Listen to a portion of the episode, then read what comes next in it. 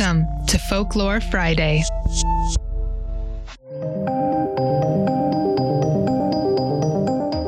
A werewolf can be killed only with a silver bullet. Because I'm the chosen one and there are vampires? You are the boy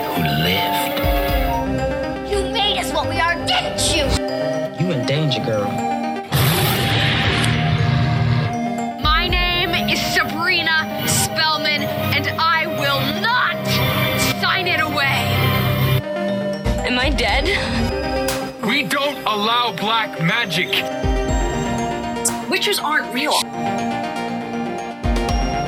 Once the world was full of wonders, but it belongs to humans now. I myself am strange and unusual.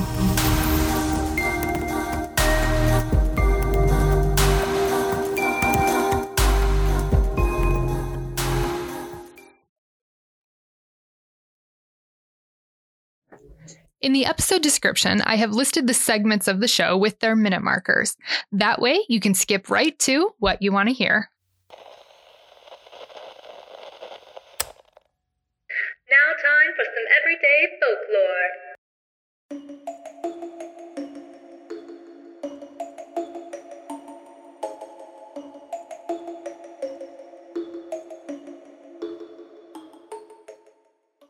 Breaking a mirror is seven years bad luck. This superstition is believed in various parts of the world. But where did this belief come from? Many cultures believe that a mirror can be a window to the soul, which is why many folkloric beliefs are that supernatural creatures, such as vampires, have no reflection because they have no soul. The lore of seven years bad luck upon breaking a mirror is thought to originate from Roman lore. The belief was that every seven years, life and the soul would renew itself, and any parts of your life that were not quite right would fall into place and all would be right. A mirror was thought to have a window to the soul. So, if a mirror was broken, especially if your image was the final thing it reflected, then you were bound to endure seven long years of misfortune until the cycle ended and your good luck was renewed. And since we are human, we are prone to be clumsy in one way or another. So, there were measures that could be taken to avoid misfortune if you happened to break a mirror. Some of the rituals included taking the shattered pieces and burning them by the light of a full moon. Or taking one fragment to a cemetery and placing it against a tombstone to transfer the bad luck to someone who no longer roamed the earthly plane. The thought was the bad luck would dissipate into the ground since the soul was no longer there to attach itself to. In Russia and Kazakhstan, breaking a mirror evicts evil spirits from their home. They will haunt the person who caused the damage as an act of revenge. In feng shui, a broken mirror distorts good energy.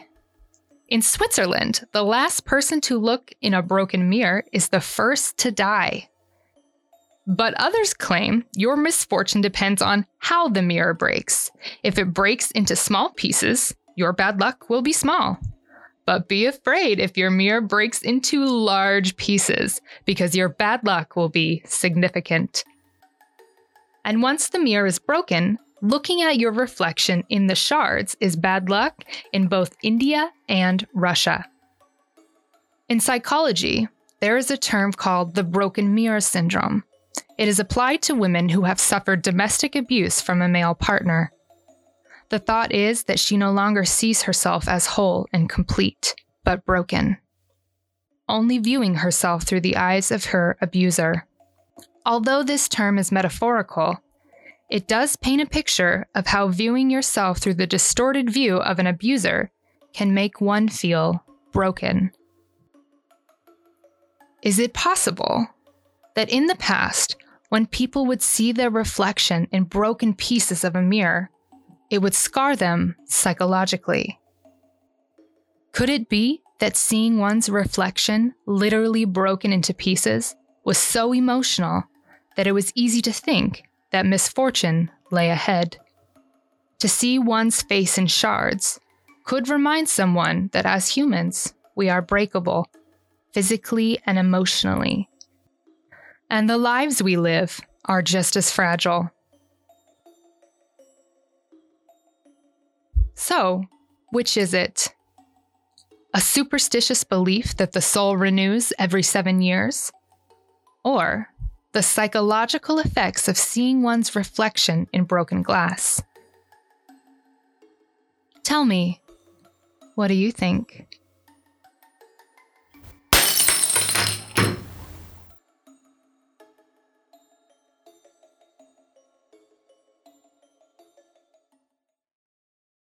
Now back to your regularly scheduled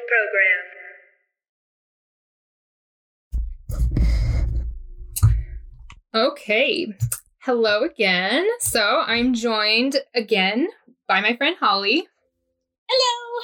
Oh, and my name is Megan. I keep introducing my guests, but not myself. So I'm your host, Megan.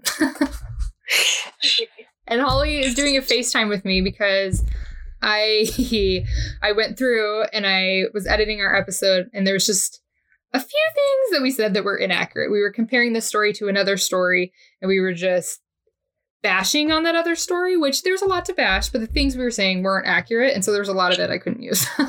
so, but it's because Holly and I think very similarly. It, it is true. Yes. and there was just also some good stuff that I wanted to talk about that we didn't talk about. And it gives me an excuse to call Holly. so, um, if you don't know, Holly lives in Spokane. I live in Bellingham. So that's why we're doing FaceTime. And I let I when I went to visit her and her husband, I logged on to two of my streaming accounts.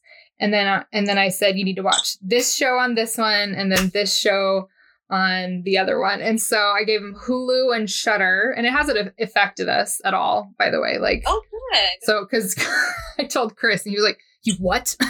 I was like, "Well, I'm the one that pays for Hulu and Shudder, so I think I can decide." He's like, "Okay, but if it cuts out, like, you gotta change your password." but it's it's totally fine. But you guys watched Brooklyn Nine Nine, which was the show that I suggested so good. Oh my gosh, we already finished it. Um, it's so yeah. good. What else have you been watching on Hulu? So on let's see. So we did nine nine, and I'm not gonna lie. Oh my nine gosh. nine. right? Oh, I love it. Okay. coo, coo, coo, coo. Anyway, uh, so Andrew and I quote it all the time now. It's so easy then, to do. It's so fun. It is. It's so it's so amazing. Um, and then I found out that um, Chip and Joanna Gaines's uh, Fixer Upper, and I used to watch that show when I was younger and actually had TV. Mm-hmm. And I mm-hmm. remember some of the episodes, and oh my gosh, I flipped when I saw that on there. And so I started watching that. And then I realized that I can only watch it on weekends because I was watching it during the week, and then I realized I was not going to bed if oh, I watched no. it during the week. so I had to like you gotta pace yourself. to not watch it during the week. I'm only allowed to watch it on weekends. So I guess what I'm doing tonight. I've I have done yes, I've done similar. similar There's certain shows that it's just like it make you you get so involved and mm-hmm. you just get so wrapped up. You yeah. just can't help it next thing you know, it's like two o'clock in the morning and you have to be up at five. You're like, oh my gosh, did, did that just happen? Yeah. right. I think that's why Chris and I have the rotation rule. Like, we don't just binge something. We say, okay, let's watch an episode of The Great and Supernatural and Criminal Minds. And so, because you're getting this like mini story, but sometimes I'll get on a kick. There's some shows that are too much. You can't watch like I, Catherine. Or it's called The Great, but it's about Catherine the Great. You would not like it. It's like it's really explicit. Like when they do sex stuff, they do sex stuff. When they do violence, they do violence. And it's like, oh my God. And so, like, that's the show you can't binge. So we usually do our harsh shows first and then the medium, and then we end on a comedy because I like I can't end the night on Criminal Minds because I'm just like, okay, I gotta, I gotta cleanse my palate. so we always have an, yeah, we have an extreme show, a medium show, and a comedy. And our comedy right now is How I Met Your Mother. Editor's note BTW, I am aware that there are things that can be problematic with How I Met Your Mother because it's an older show. And since this podcast is half film and TV reviews, I'm aware. It's an all white cast, and one of the characters is pretty much a womanizer. So even though I watch it, I acknowledge it's problematic. Just had to put that in there. Okay. so that's like what we watch when we're done watching the other stuff. so. Nice. Yeah.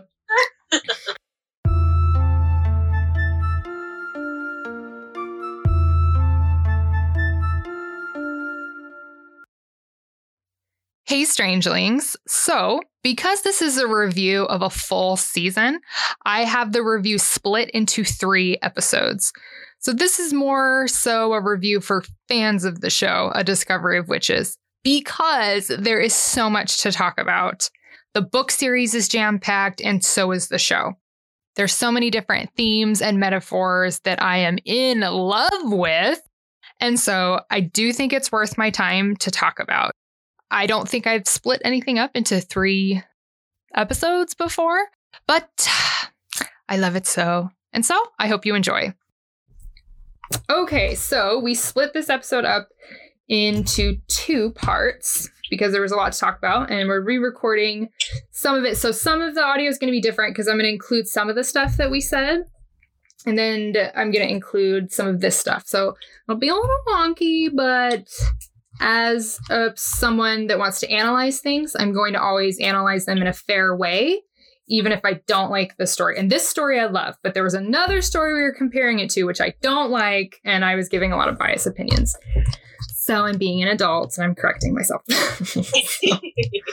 okay, so one of the things that we talked about is that there was a review that said that this story was derivative. And derivative meaning we've seen this storyline before. I don't agree with that. And here's some of the reasons why. Number one, the vampires had no fangs.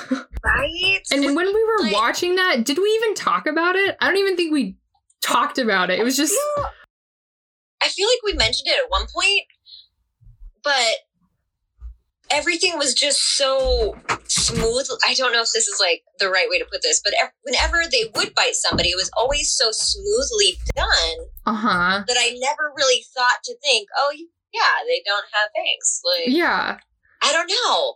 No, it's it so true like, because so weird to think about. It was really an effortless kind of story to watch and they didn't focus on the blood and the gore. The story was the storyline was all of these different things happening. And it was only until I was going back through it with a fine tooth comb to get clips for the podcast and I want to do like a YouTube review where I was like, oh yeah, they have fangs. That's a huge difference. Very, very big. Because if you. Uh, so go ahead. oh no, I was just gonna say because I cannot think of like there are a decent amount. I mean, even just all the different versions of Dracula that mm-hmm. are out mm-hmm. there. Like just all the different versions and different genres of vampire. And as far as I can remember, now granted, you may want to double check me, but as far as I can remember, every single one of them, they always had fangs. Like that was one of the key ways to tell that someone was a vampire. Yeah. Did you have some that until they were ready to feed, their fangs would grow, or they would drop just, down? Yeah. Yeah, exactly. Or yeah. you know, like yeah, or they would just be there all of the time, or you know, for whatever reason, kind of a thing. Yeah. But they were always there. Uh huh. Like in, to some degree, and so to me, it's just such a weird concept to think. I know a vampire without fangs. I just it, it just kind of blows my mind. it's it's really unique, and I think it goes into because we talked about um how the the demons also just look like people and everyone looks for the most part human unless you're supernatural you can like sense things and it just goes into that I don't know. It, it I really like the way she wrote it because they all there's all of this like intolerance between the species and like it's like a metaphor for racism. And yet if you stand them up next to each other you're not going to know who's who or what's what. You're not going to know a demon from a witch from a vampire from a human because they all look the same. And there's just something kind of like really equalizing about that and it's it's interesting. And so about the fangs there was like one part because i was trying i went through it and you can see him bite but there's only one part you see actual like bite marks and it's when matthew is fighting with baldwin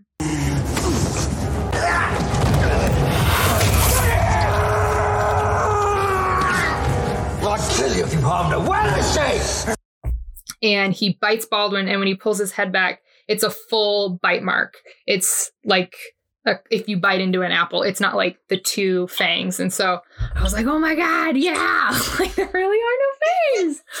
And that's and that's something that um, you'll find when you read the book is the way Deborah Harkness writes it is she compares vampires more so to wolves than to to bats and it's this really really unique they don't really have a lot of time to do that in the show there's one part in the show where diana's trying to figure out what she's going to feed him for for dinner and she has like her laptop open it says feeding habits of wolves.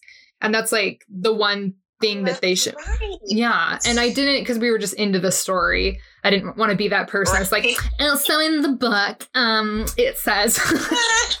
So but they do get more into it in the second book because um, they go back in history or in the past and there's different things where people say oh a werewolf there was a werewolf attack or whatever and they say that all things people that they thought were werewolves they were actually vampires and it just psychologically felt better for people to imagine that it was an animal like creature rather than someone that looked human which is very like spot on for psychology.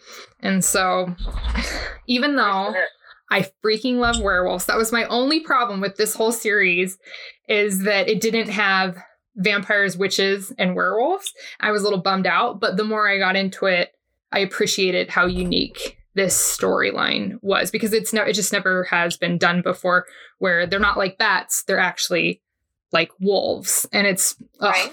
and when you read the book you're you'll appreciate that because it's like all these nuances that you know the show didn't have time for and it's it's interesting for sure okay another thing we talked about but i want to bring up again um because so here's the list of things that makes this a unique story is that they're adults and it's not a teenage girl and a vamp and a male vampire which is really popular Twilight, Vampire Diaries, Buffy, like those are like the big yeah. ones as far as like TV and movies that come to mind.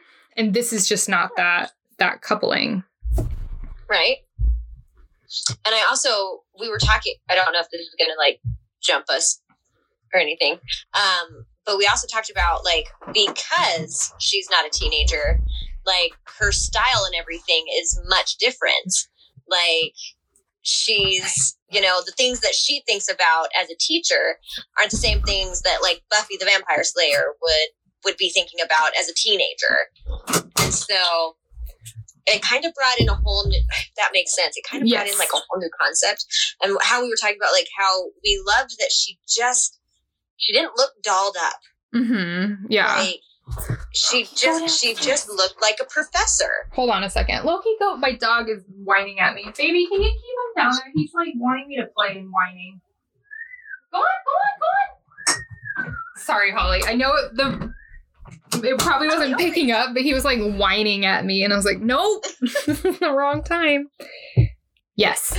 So going back to what you're saying, she did, she looked like a professor. She dressed like a professor her the things that were in her life that were important to her were very independent and adult driven and they they could have um, made a change and gussied her up from the character in the book to what happened in the series in the TV series, but they didn't. They stuck to it. And I was doing some research, and Deborah Harkness, the author, was like a huge part of the TV show. So Oh, really? um, she like approved every casting and um, a lot of the costuming.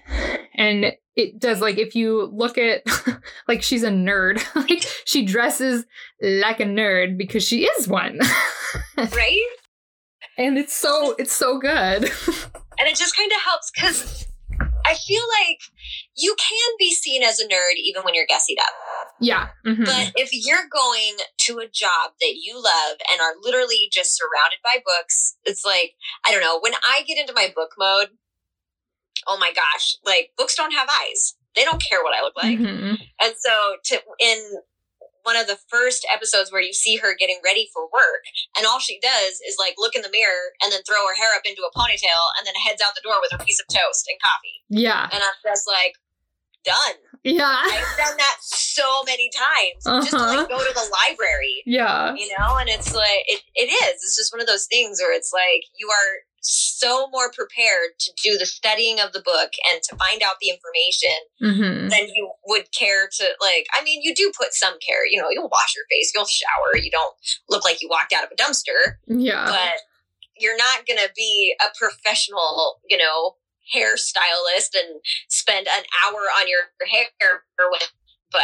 it's it's just that that nuance that they brought in to really just show who she is and what she's focused on like Yeah. it just i really loved how they did that and Mhm. it makes sense that the author was part of the entire casting and everything because whenever that happens, I usually really love the series Yeah. because it it does it it follows along with what she saw in her mind Mhm. and what her story was about and making sure that it sticks to that.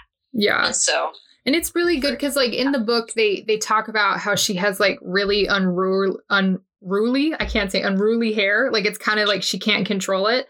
And mm-hmm. they could have flat ironed her hair. They could have like made it look pristine, but they they didn't. And I mean, it didn't look bad, but yeah, the first like couple episodes, she's just so excited to go to the Bodleian Library and work on her research paper. So she just doesn't do a lot with her hair. And it's not, and I'm not saying that like putting on makeup or getting gussied up and being feminine is bad. I'm just saying this is another thing that makes this story unique because you're not seeing this airbrushed teenage girl. You're seeing this woman that's so excited about her research. And that is her world. And that's what's in, important to her. And that's not something that we've seen a lot. And I'm not saying like Bella Swan was gussied up. She was very plain, but it's it's just the fact that they could have chosen to make this character look different, but they didn't. They stuck to what was like true in the in the book, and that was and that was really great. And I I, I kind of wonder if because it's a it's um a production of the UK that that wasn't an issue because if you watch American films, it's there's just a lot more I don't know. There's more supermodel looking people. I feel like when you watch American productions versus like things from the UK. right? Oh, and Yeah. on an, on that note, um, this doesn't this isn't part of the list that makes a derivative, but it is a change. So in the book, Isabeau de Clermont was actually like way younger. She like appeared to be in her 40s. And so her and Diana looked way closer in age. And there's like a scene in the second book where she says, Move out of the way. My daughter in law needs to come through. And like everyone in the restaurant was like, What? Your daughter in law? Because they're only like 10 years apart. But they made her older in the TV series. And I actually think it worked a lot better because it gave that more of maternal feel for Isabeau's character rather than, oh, your quote unquote mom that sired you is pretty gorgeous. Are you sure you've never had a romantic thing with her? Because it's not like a blood relation when it comes to siring vampires. It's very different. But the fact that they made her older helped to like for me to be like, oh, okay, this is actually working for me. I I appreciated that. And that was actually another thing that I really loved about her character that because when you first hear about her, you haven't met her yet, Mm-hmm. and the witches and you know uh, the witches are talking about her, and they're like, "Oh my goodness, like you can't stay at her house. Like she caused all this damage, she caused Yeah. all these problems, like she killed so many of our kind." And then later you find out it's because they killed the love of her life. yeah, And like Nazi witches, that- like bad witches. Yeah. Yeah, and not only that, but that because I feel like with a lot of vampire stories, because they have such a long lifespan, they tend to have many a lover. And yeah, in that's this one, I loved that she spent thousands of years with one person and even after he died she never left like she refused to change his office because he Mhm. was still there with her This was your husband's office. It's still his office. i loved that they brought that aspect into it like and i'm not saying that this has never been done Yeah. but to have a couple be in love for that long and to not have flings at least or something yeah. you know it's it's just it was very i really loved that aspect. I loved that they brought that in. And then of course you also have those other characters that are just like yeah no i don't ever plan on getting married. I don't ever plan on Yeah. being with just one person. Like i just want to live the free life. And i'm like and again that's totally fine but it's like Mhm. just to have like i loved that they didn't just make one main brand of of of demon or a vampire or Right. in this. Like they, like you were saying, like line them all up, and you wouldn't have been able to tell who was. Mm-hmm. Mm-hmm. And I love that she did that in so many more aspects than just the fact that they all look human. Oh, you just reminded me of something. Um yes, that is true. I never but I've never thought about that before that Philippe and Isabeau just chose to love each other for years upon years and there's something like that aspect of eternal love like they had that and i it is really like heartbreaking but romantic when uh, matthew says oh that used to be philippe's office and she goes that's still his office and you're just like oh my heart oh god Yeah. Like- and okay Yeah.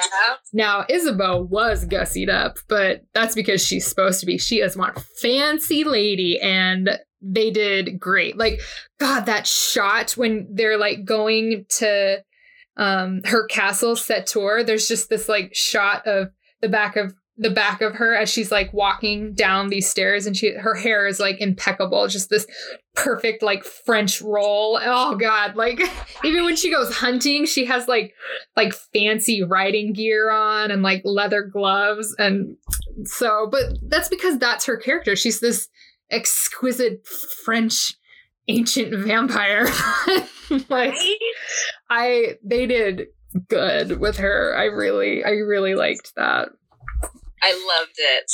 I loved it. it was done so well. Like it was a great introduction for her character. And they did because it's a series, they had time to like introduce these characters visually. Bec- and you don't have you got to do like quick introductions. Like, you know, in Harry Potter, they had a lot to jam into like one movie. But with this, they could take their time and you could see Isabeau walking around her magnificent castle and like looming, waiting for Diana and Matthew to come. You you can take time, you know, getting to know these characters and I thought that was good. Um you said something. What did you say? You were talking about I don't remember what you said, but it reminded me of you see like different types of, of vampires. So like there's good and bad in every species. I think that was that. Um Mhm. okay, so you kind of see how Matthew and Marcus and Miriam are in their conversations when Marcus tries to turn his friend into a vampire because he's dying and then it doesn't work and it's like really sad and really awful. Um oh, I gotta find that quote. Hold on, I gotta I have like another page of so Matthew is picking up Marcus and they're they're driving in the car and he says um Matthew's kind of scolding Marcus a bit and he says, "Did you get his consent as in to turn him into a vampire?" And he shakes his head no because he's like he was dying. I was trying to save his life. Think of the risks you took. You could have been seen. James was my friend and a brilliant doctor.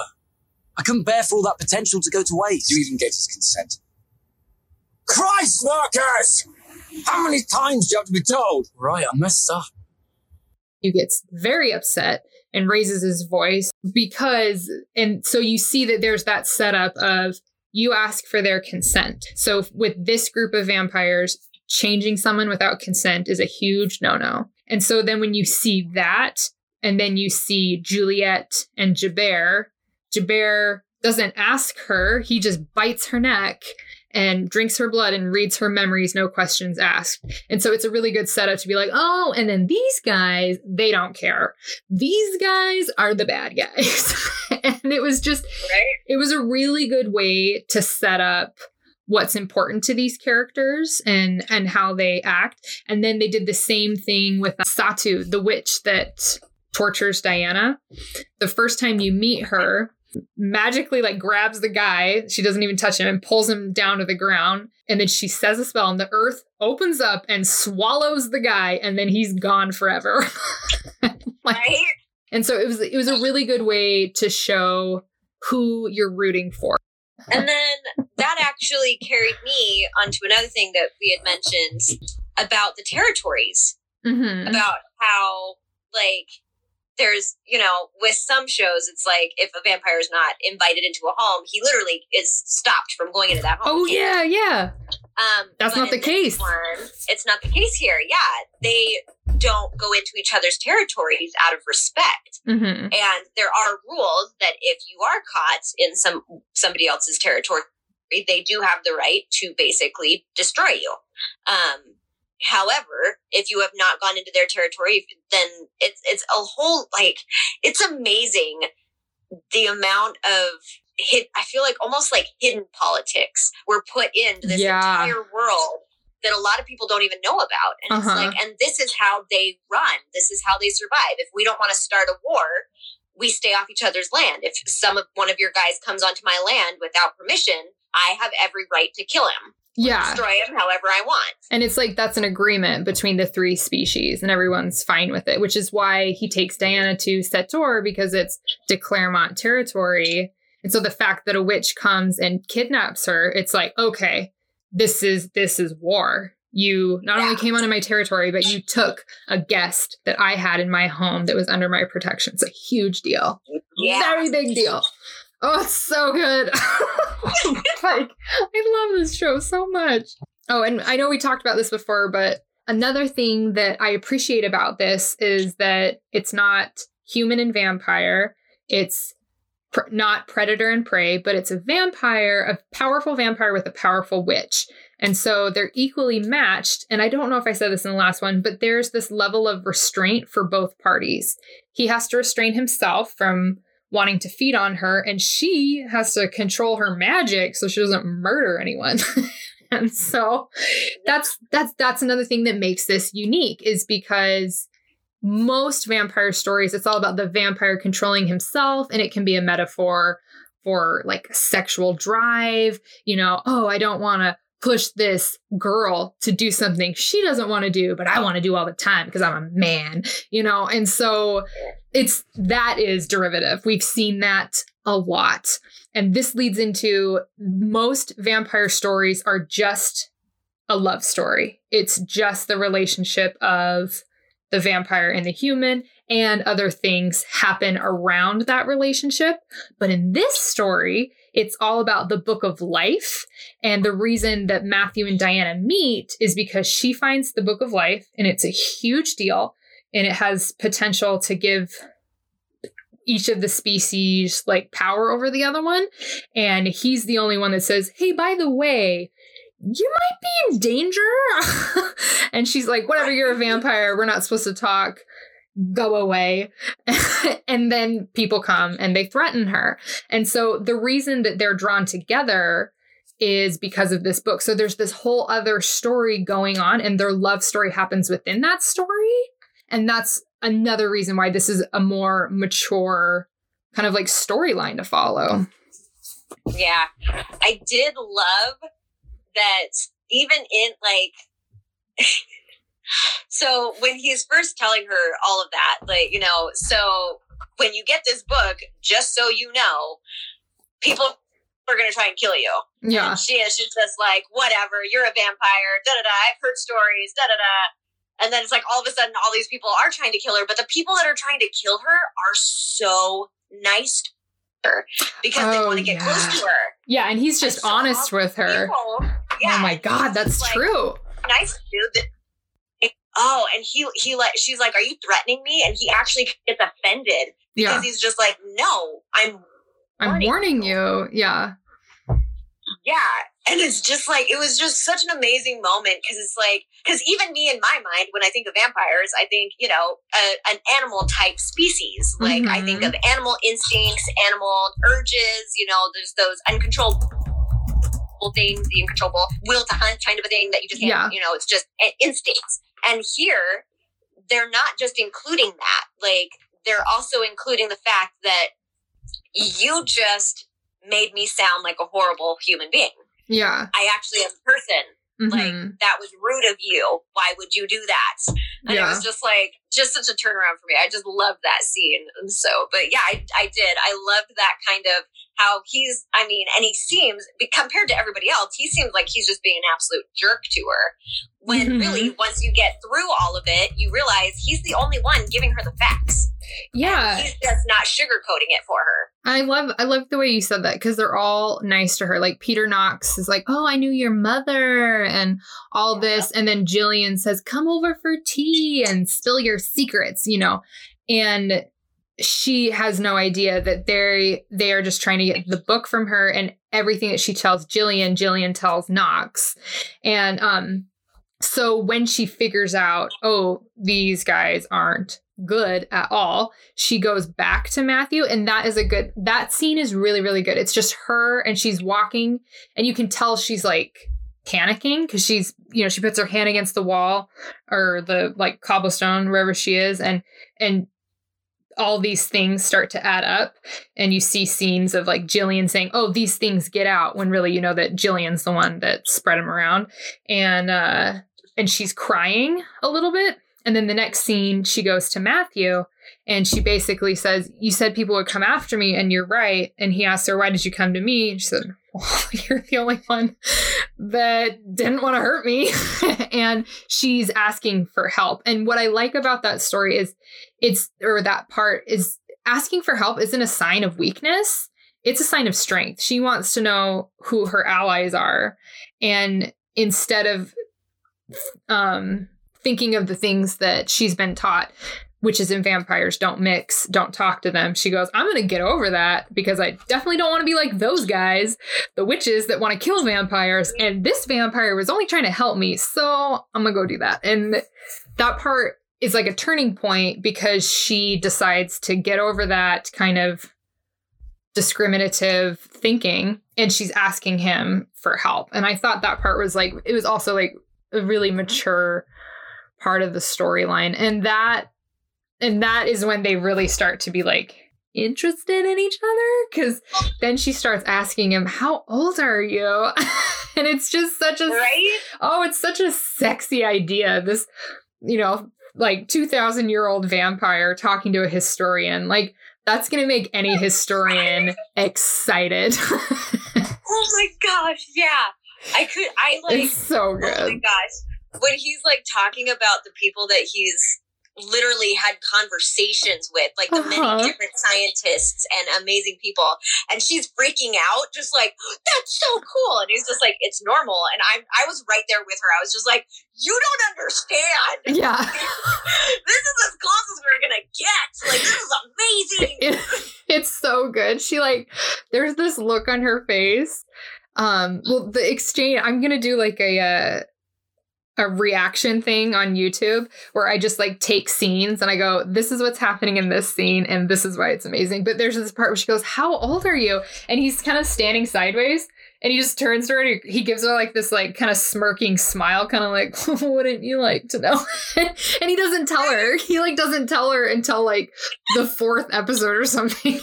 and it's just it's so it's so what's so sexy about that is that it just one, it hasn't been done before, and two, she's not just interested in him as what he is, but who he is and what he's seen, and that that's sexy. Like that is a very interesting concept, and there's even a part in the the series where he's talking to his friend Hamish, who's a demon. Well, do you do you love her? And he's just talking about how she is and and the things that he you know the qualities he likes about her. And he's like well how does she feel about you? And he says she's a historian. I'm her latest research project. And he's kind of like does she like me or does she just like the life i've lived? And he's kind of like a little insecure about it. But he's also mature enough to recognize I, I hope she's interested in me not just the life I've lived, which is also really good that they pointed out his awareness of that whole situation.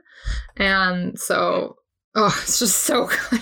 It's so good. Oh, okay. and I didn't make a list, but some of the historical things he says he knows Charles Darwin, he knew Shakespeare, he knew the guy that came up with that first understood that the heart was a pump. Don't remember his name.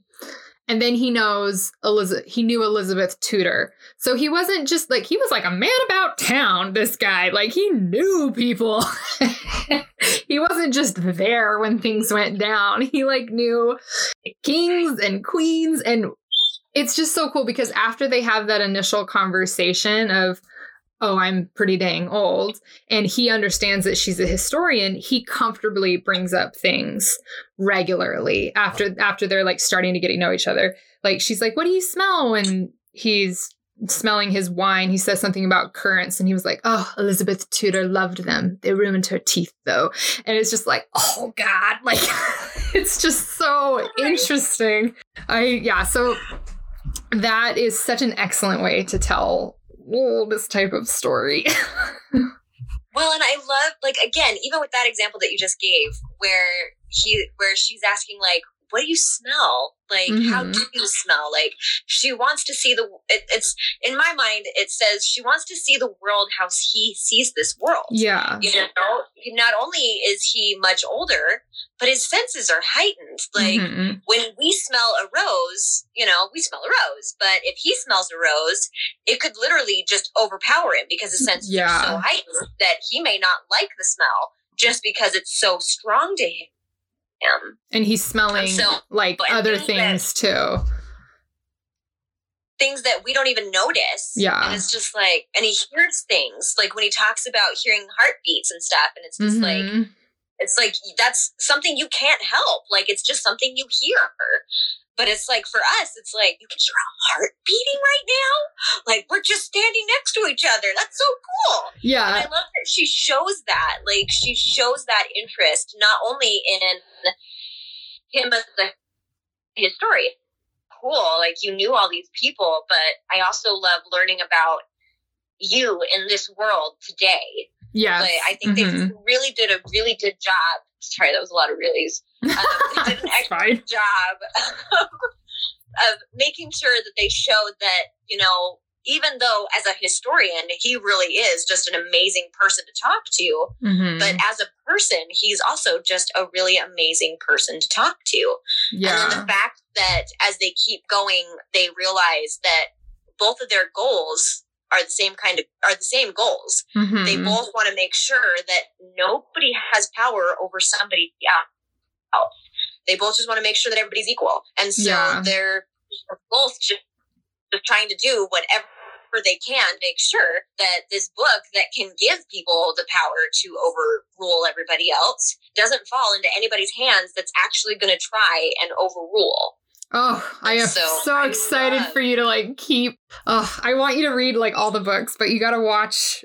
You got to watch it and then you got to read it. But it's worth the wait because like the the book is hidden for most of the first book and for the second book as well. It's only like at the end where they're like, oh, and then like something happens. But like, it is freaking worth the wait. It is so good what they do with the book.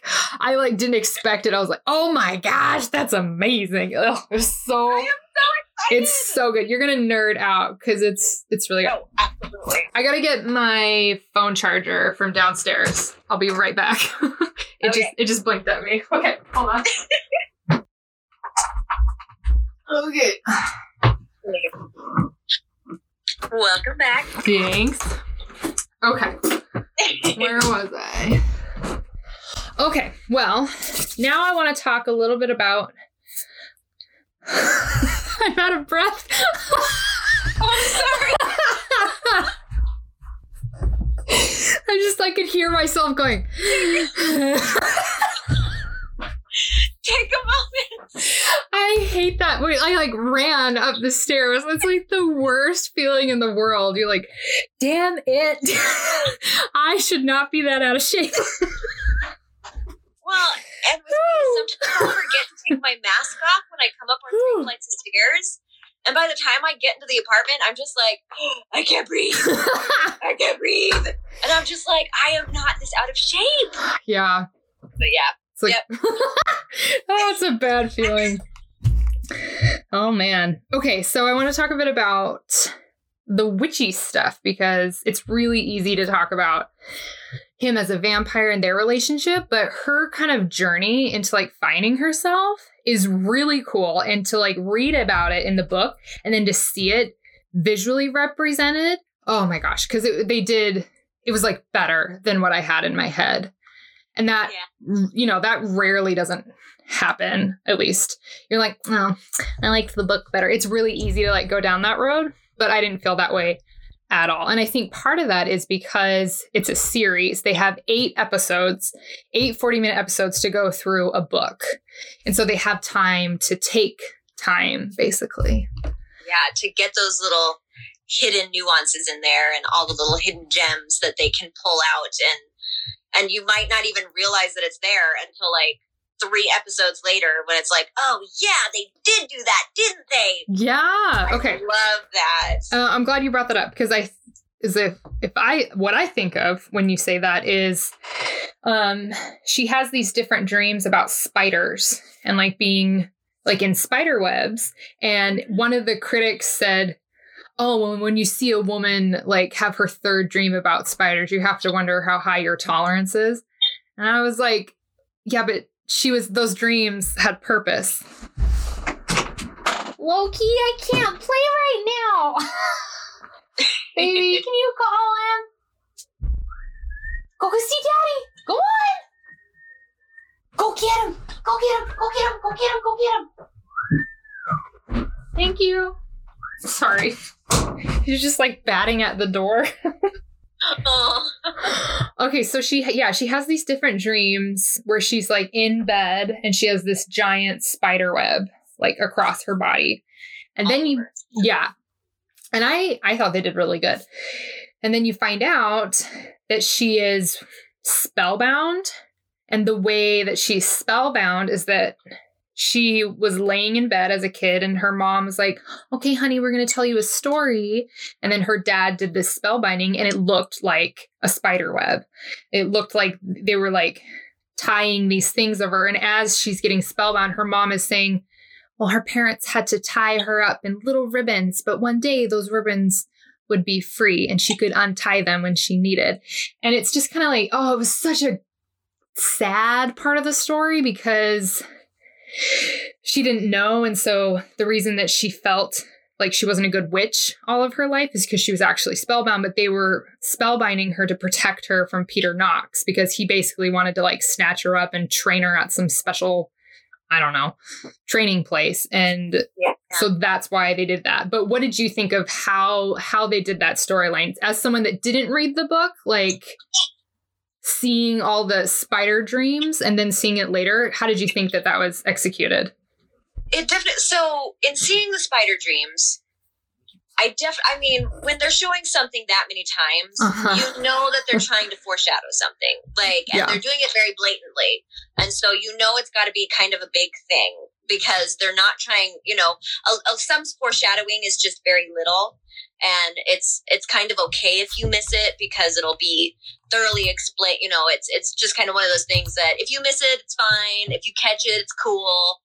But this was one of those you know, foreshadowing moments where it's like, you need to know this because this is a big deal. This is going to be a big piece later on. And so I Mhm. definitely kept trying to think of what it would be for. And I just could not. I mean, I also, I'm not going to lie, Andrew can, can attest to this. I hate spiders. Uh-huh. They freak me out. I don't like them. I'm totally fine with them being in nature. I'm not going to just sit there and stomp on spiders out in nature because that's their Mhm. home. Yeah. However, you, if you are around me and Andrew long enough, every once in a while you'll see, see hear Andrew say, "Holly, don't look," and of course, every time I look, but it's because he's trying to hide the fact that there's a spider close to me so that he can kill it before I see it. He should knows say, look over there in like the opposite direction. That's what he should Look, do. distraction. Look at that corner to your right. Right? Oh, right and left is just as bad. I'm dyslexic. oh, that's my right funny. and left. and so usually I'll look to my left and be like, "Oh yeah, I'm pointing to my left." To be like, "Go, go right, go right." And Uh-huh. everybody just looks at me like, "Do you even know what you're doing right now?" I don't. um, but yeah, and so I definitely saw that. Sorry, full circle. It's I definitely saw that scene as a foreshadowing. And so once I did, once they did bring in the the fact that the parents had to spellbind her, and when you see what that spell looked like, and I mean, how many of us remember things from when we were super young? Exactly. Just not anything like what actually happened yeah. because of our kid minds and you know and with the story that's being told by the mom it's very i uh psychologically understandable Uh-huh. that that is a dream that she would have because after seeing and i mean it really does it looks like little spider webs that are just Mhm. you know wrapping around and even though the mom's like oh yeah they're beautiful little ribbons just wrapping around to protect the girl but i mean if it looks like a spider web then a kid's gonna be like oh yeah pretty little spider web Yeah. and then as you keep going you just remember that spider web part kind Yeah. of thing and it, you lose a lot of it in translation and so it made to me it made a lot of sense that Mhm. as a child growing up that that is something that would affect her especially since it is something that her because i mean obviously when you're when you've got magic that's that strong and it's trying to literally break out of you and, Yeah. i mean you see that even in the very first episode like you, uh, when she first comes on screen they show her her magic trying to break out of her Yeah. and she, and she hates it it freaks her out Yeah, she's like, oh no, no, no, no, and like looks around. Yeah. yep with the papers hmm And so it's in my mind, it would be very understandable for a brain to do whatever it can because that's the that's another amazing thing about this show is I feel like they're very very in tune with a lot of things that happen to a normal person. Right. And so our brains are hardwired to give us answers. Exactly. Like- yeah. See something or if we hear something, our brain is hardwired to give us an answer to it. Mhm. If something sounds like water, like water dripping, that's water dripping. Right. It Right. may Right. not actually be water dripping, but our brain immediately matches it up to what we already know. Mhm. And something that she already knew was spider webs. Yeah. And so it's, and for something like that to be such a big deal in her life for so long, and for it to be something that really affects her, you know, as she's growing and just knowing that she's this horrible witch because and she doesn't want to be a witch. She's no Mhm. good at magic. She never has been. And it's like, okay, this is just something I don't want in my life. And but you can still feel it inside you trying to Mhm. break out. And it's like, and to see those spider webs, I could like psychologically, it just makes sense that that is what the brain would connect to get that answer. And so Yeah. I, I just really enjoyed it. I Yeah. really, I'm I'm so glad you did because like in the in the book it was you know like reading like oh and then she has a dream that she's covered in a spider web. I was like okay, but like seeing it was really cool. The way they did it with the music and the lighting was was really good and it, I think it did what you said like it painted this picture of she had this kind of like trauma as a kid so psychologically this is her brain's way of saying this is what happened to you you know and the and oh it's so it was so good. Okay and that also reminds me. So um there's a part where matthew is explaining to her how he's studying different creatures and they're like i don't know dna markers. There's probably a better way to say that but he's saying like okay here's a witch from 1500 and here's her dna here's one of her descendants and she has less of the witch markers, meaning her magic is decreasing and this line of witches, the the cells or whatever in their bodies are decreasing. And he explains that the more witches are depend or the less witches dependent on their magic to survive like a 15 uh, witch from the 1500s is probably going to use her magic a lot more than somebody say in 2018 that has technology and can mm-hmm. buy like groceries from the store instead of tending to her own garden, sprinkling a little, a little magic on there to make sure that her family's fed. It makes sense. And so he says the less witches use their magic for survival, the more and more it's decreasing. And he says until they'll eventually become extinct. And Diana's reaction to that is very big and and she's shocked obviously but when i watched it the second time i real i realized oh because she's not using her magic. And so like because as matthew is explaining he goes the more and more that happens they will and he kind of pauses. And and then i realized oh she's not using her magic. She's part of the problem. And after he pauses he goes extinct.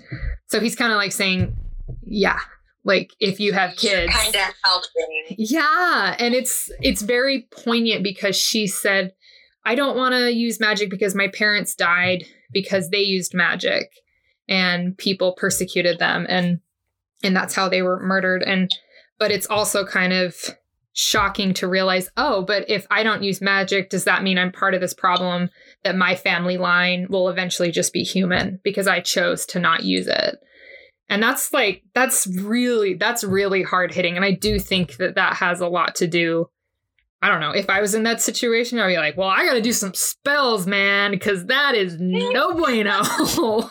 Like that is not good news. Yeah. isn't that I crazy? really thought of it that way like yeah. I, mean, I definitely understood the whole like but i always you know even though they said the word extinct and everything, I'd always, eh, to me, it always went into, oh, they'll become human. They just won't have magic. Right. And so in my mind, I was like, oh, they're not really extinct because they're not dying. They're just not no longer magical. Mm-hmm. But then hearing you say it like that, it's like, no, no. Like, if they no longer have magic, then witches will no longer exist. Yeah. They'll just like, like a witch one day will have a baby that will be human and they won't have yeah. that in common and oh sad. Um there's this oh. Go ahead. I'm gonna that drags me over to um the when they're uh and i'm so i sorry i'm sorry i'm so bad with the names.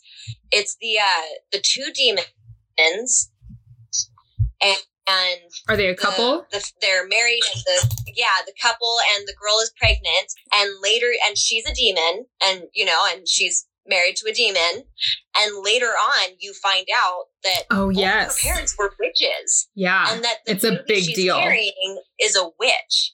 Yeah. And it's like and so they're doing everything they can to kind of hide everything. It's mm-hmm. like well crap now what? Like that had never been heard of was yeah. two witches getting together and ending up having a demon baby. Mm-hmm. and so it's like and i but i thought it was so interesting because it's like as you go back into genealogy, obviously you can find out what happened and see that yes, you actually do have demon and witch blood in your bloodline, mm-hmm. genes in your bloodline. And so that is one. It's kind of like, and I'm not going to lie, it started getting me thinking on like how somebody can have all brown haired people in their family, like mom, dad, brown hair, oldest son, oldest daughter, second oldest son, brown hair. And then all of a sudden, the fourth kid, bright red hair. Yeah, yeah, yeah. and it's just kind of like, wait, what happens? And then later on, you find out, oh no, you actually have a pretty strong, you know, Irish beam in your family. Yeah. And so you've always had these. You, they've just never They've just never surfaced before. surfaced until Yeah. now. Mhm. Yeah. And so I always I thought so hearing it that like that that's how I thought about it was just all these Mhm. different you know little things all of a sudden popping up and I just thought it was so interesting and I loved that they kind of like they didn't obviously be like oh yeah check out genealogy but it was just like just know- knowing your history knowing your past Yeah. can help you to prepare for your future. And I like that concept because that whole learning from past mistakes and using it to better the future. I love that concept. And I feel mm-hmm. like that was not obviously it wasn't like a main story, but I loved that it was, It was a- touched on here. Yeah. It was a good part of the story. Um, so that couple, it's Sophie and Nathaniel. And Nathaniel's mom, Agatha, is on the congregation. So she's a representative for the demons. And they wait to tell Agatha. And she's like, and it's Sophie's decision. She goes, No, I need to tell her. And her husband says, No, I, I don't think you should. And then she explains, And I think that our connection is so strong because she's a witch and, well, I was born of witches. You're a witch? No, no, I'm I'm a demon, but but my parents were witches and my grandparents and theirs before them and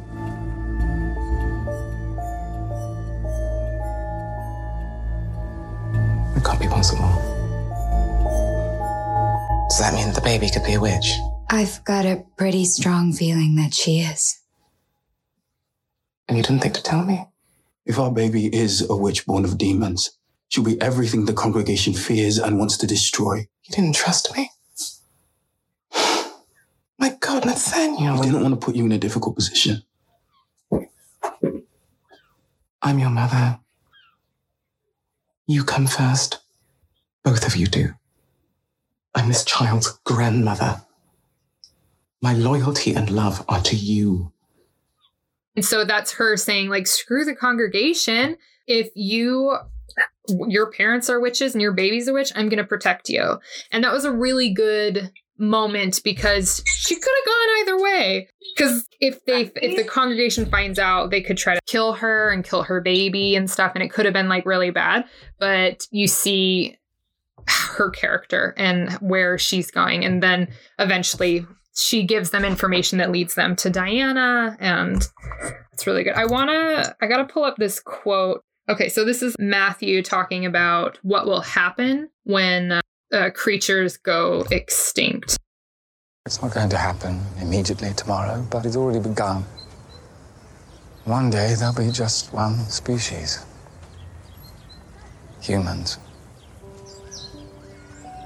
And at first they won't notice the difference because they've never noticed us, but gradually, eventually, they'll come to see that all the magic has seeped out of the world. And they'll look around them, and everyone will be the same.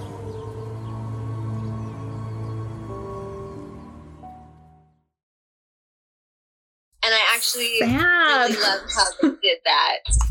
Um, because if you think of all these other animals that are starting to go extinct, like even in our world right now, Right. mhm. and thinking of other animals that have gone extinct. I mean, just look at the dinosaur. There are absolutely none left. There are one and two Yeah. creatures that are distantly, distantly related, but that's it. And so I like how he said how it's not just going to be like a big, oh my gosh, everything's just been sucked out like a vacuum Mhm. because that's not how that kind of stuff works. It's one individual at a time, Yeah. one year at a time, kind of a thing. It's it's never just a quick thing.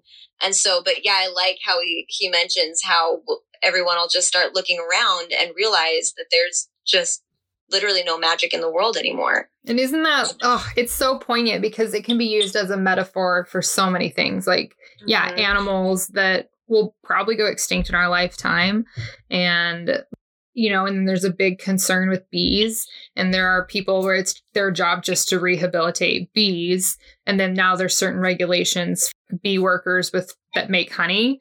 There's regulations because it's like, yeah, we want honey, but you know what we want even more? To make sure that bees still exist and are pollinating different flowers. Because if those flowers go away, then that's going to ruin that ecosystem. And it's just this huge domino effect. And so to think about just one thing going away, it, it, affects it's it's a huge domino effect and it can be mm-hmm. it can be so bad.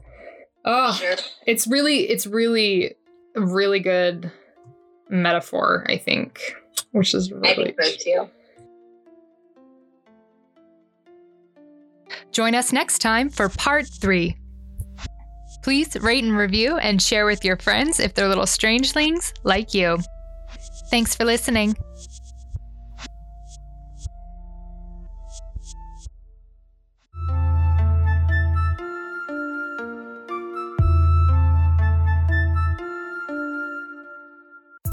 I hope you join us next time. Scare you later.